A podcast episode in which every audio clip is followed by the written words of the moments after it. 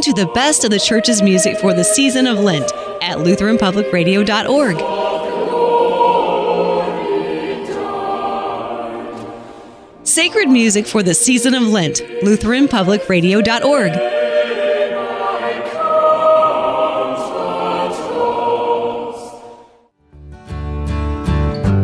This is for all the lonely people That life has passed them by Have you heard about the loneliness epidemic? Don't give up until Maybe you've not only heard of it, maybe you're part of it. It's also called the friendship recession. So, why is it that, especially among young people and young men, it's harder and harder to find friends? And what does the church have that not only provides an opportunity for friendship, but actually for the kind of friendship that Jesus offers that the world cannot give? Greetings and welcome to Issues Etc. live on this Friday afternoon, February the 16th.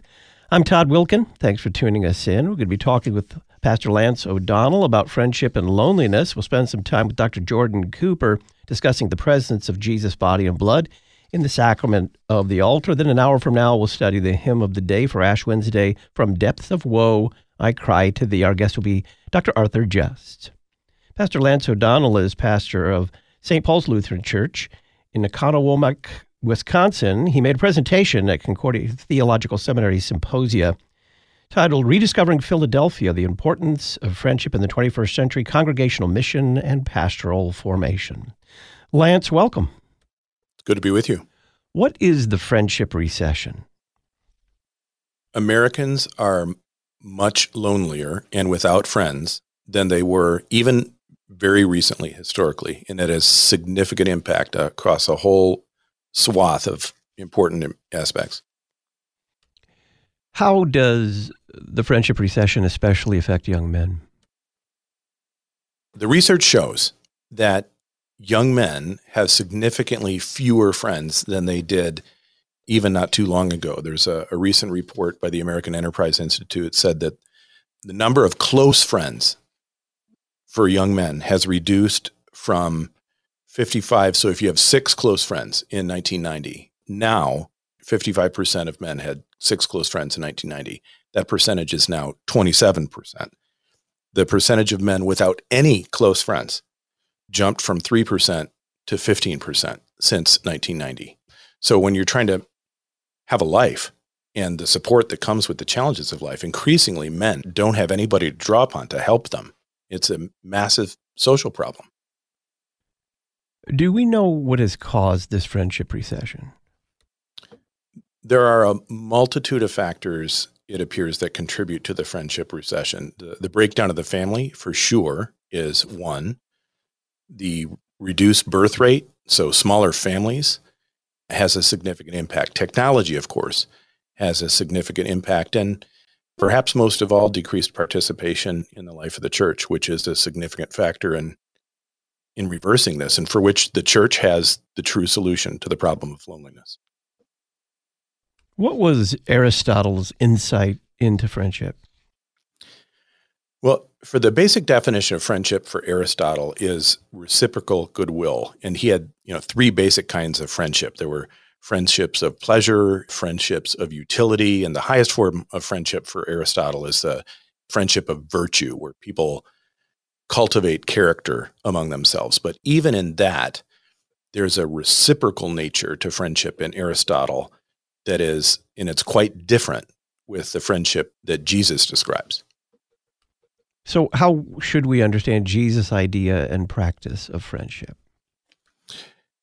The Jesus definition of friendship, I think we can draw largely from John 15 15, where Jesus says, No longer do you I call you servants or slaves, but I have called you friends, for all that the Father has given me, I have revealed to you. So, friendship for Jesus is the revealing of oneself. How does loneliness affect the body?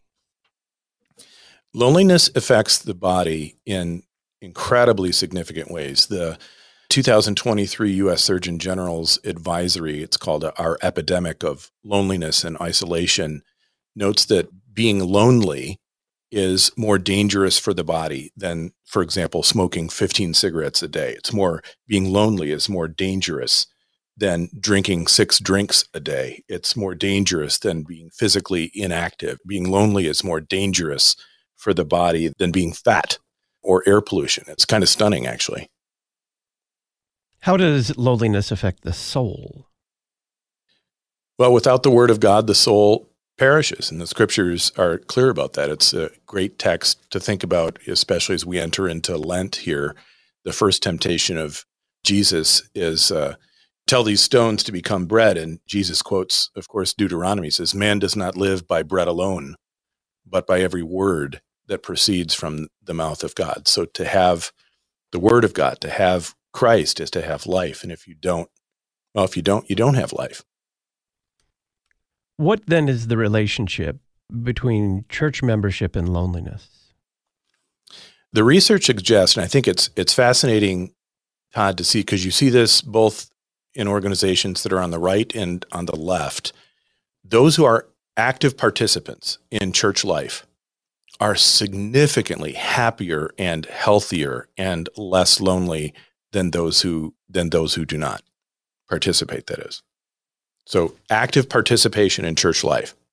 Those folks, and, and by that, you know, they mean not just worship once a month, but if you go to the weekly divine service, if you participate in some way in the church's life of mercy and go, for example, to the midweek Lenten service, you are significantly more likely to be happy and healthy in body and soul than if you don't do such a thing.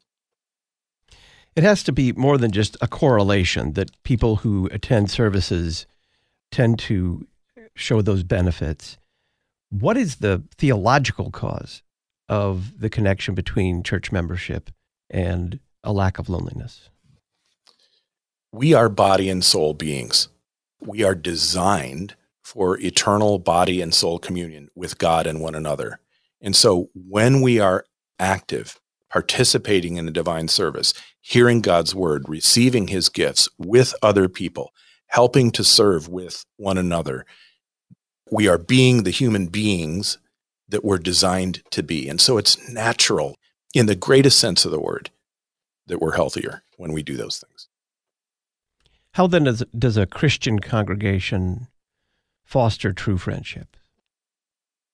You hold the divine service weekly you give God's gifts to people, you give good, solid preaching that presents Christ and Him crucified and risen for the sins of the world. You have the Lord's Supper, which is the most intimate act of divine friendship this side of heaven.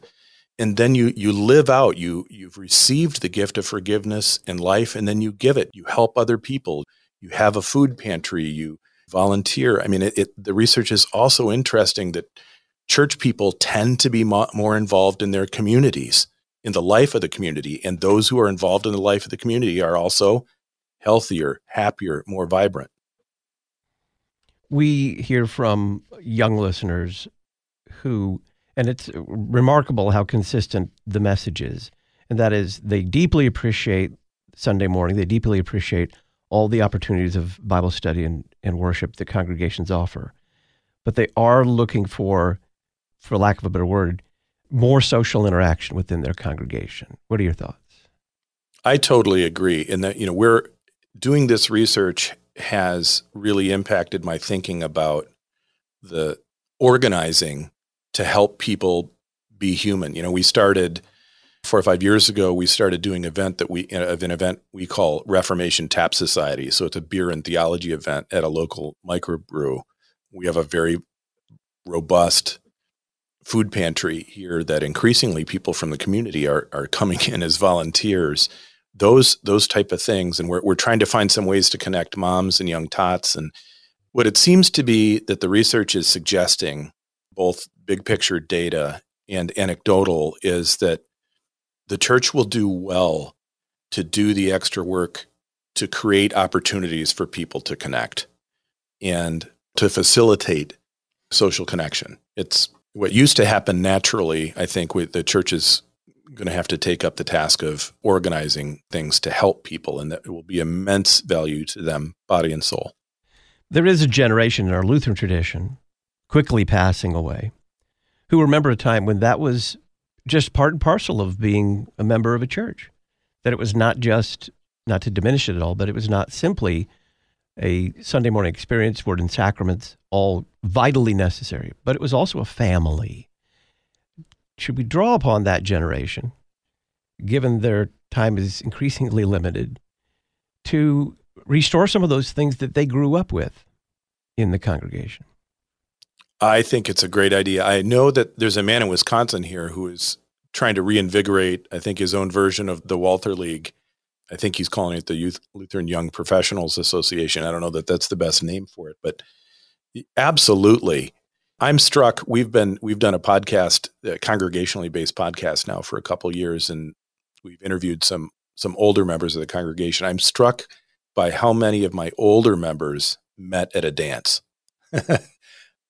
and you know, I know there's a Michael Larson, I think, who is at Luther Memorial in Shorewood, who has an active campus ministry. They teach ballroom dance over there as a way to help people meet and learn a skill, which I think is a great idea. Finally, then, how would you summarize both your pastoral concerns, but also your pastoral hope for the crisis of friendship and loneliness among Christians? Well, the research is clear that regardless of age or generation, that people who are active participants in church life are significantly healthier in body and soul. And so the, the answer for me is that church needs to be who we always have been solid in worship and beauty and active and helping to care for our friends and neighbors. And if we will do those things and call one another to participate in this life, we will thereby be a light shining in the darkness. Pastor Lance O'Donnell is senior pastor at St. Paul's Lutheran Church in Oconomowoc, Wisconsin. He made a presentation at Concordia Theological Seminary Symposia titled Rediscovering Philadelphia The Importance of Friendship in the 21st Century Congregational Mission and Pastoral Formation. Lance, thank you very much. It's my pleasure. Thanks for having me. We will talk about the presence of Jesus' body and blood in the sacrament of the altar with Dr. Jordan Cooper of Just and Sinner right after this.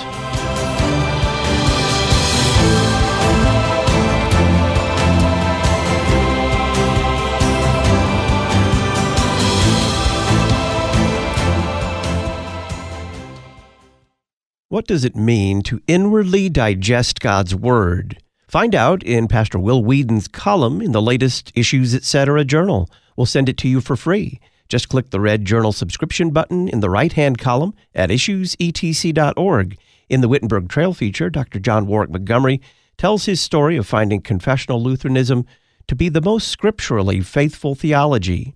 The free online Issues Etc. journal, issuesetc.org.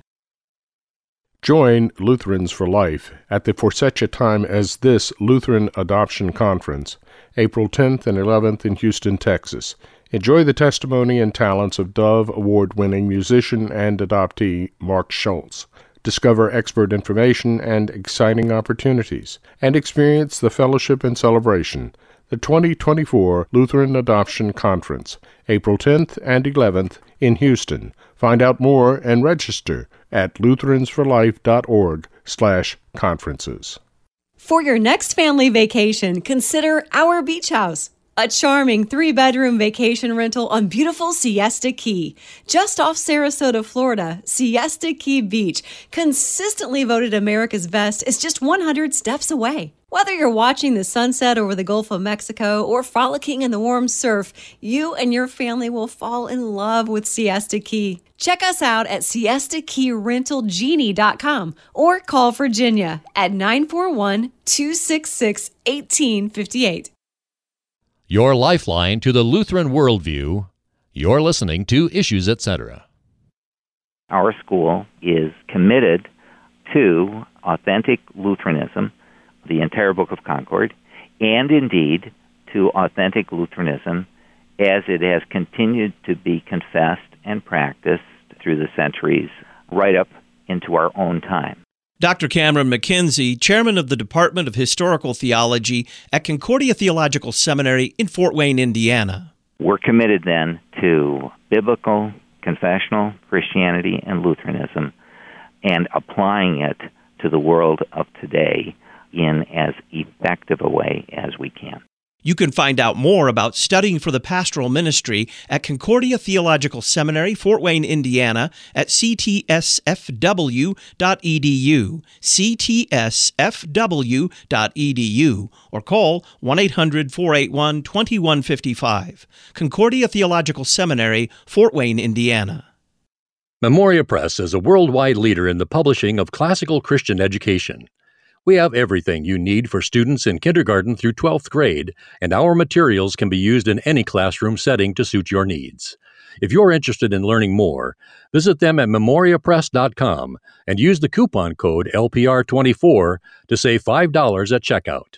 Memoria Press, saving Western civilization one student at a time.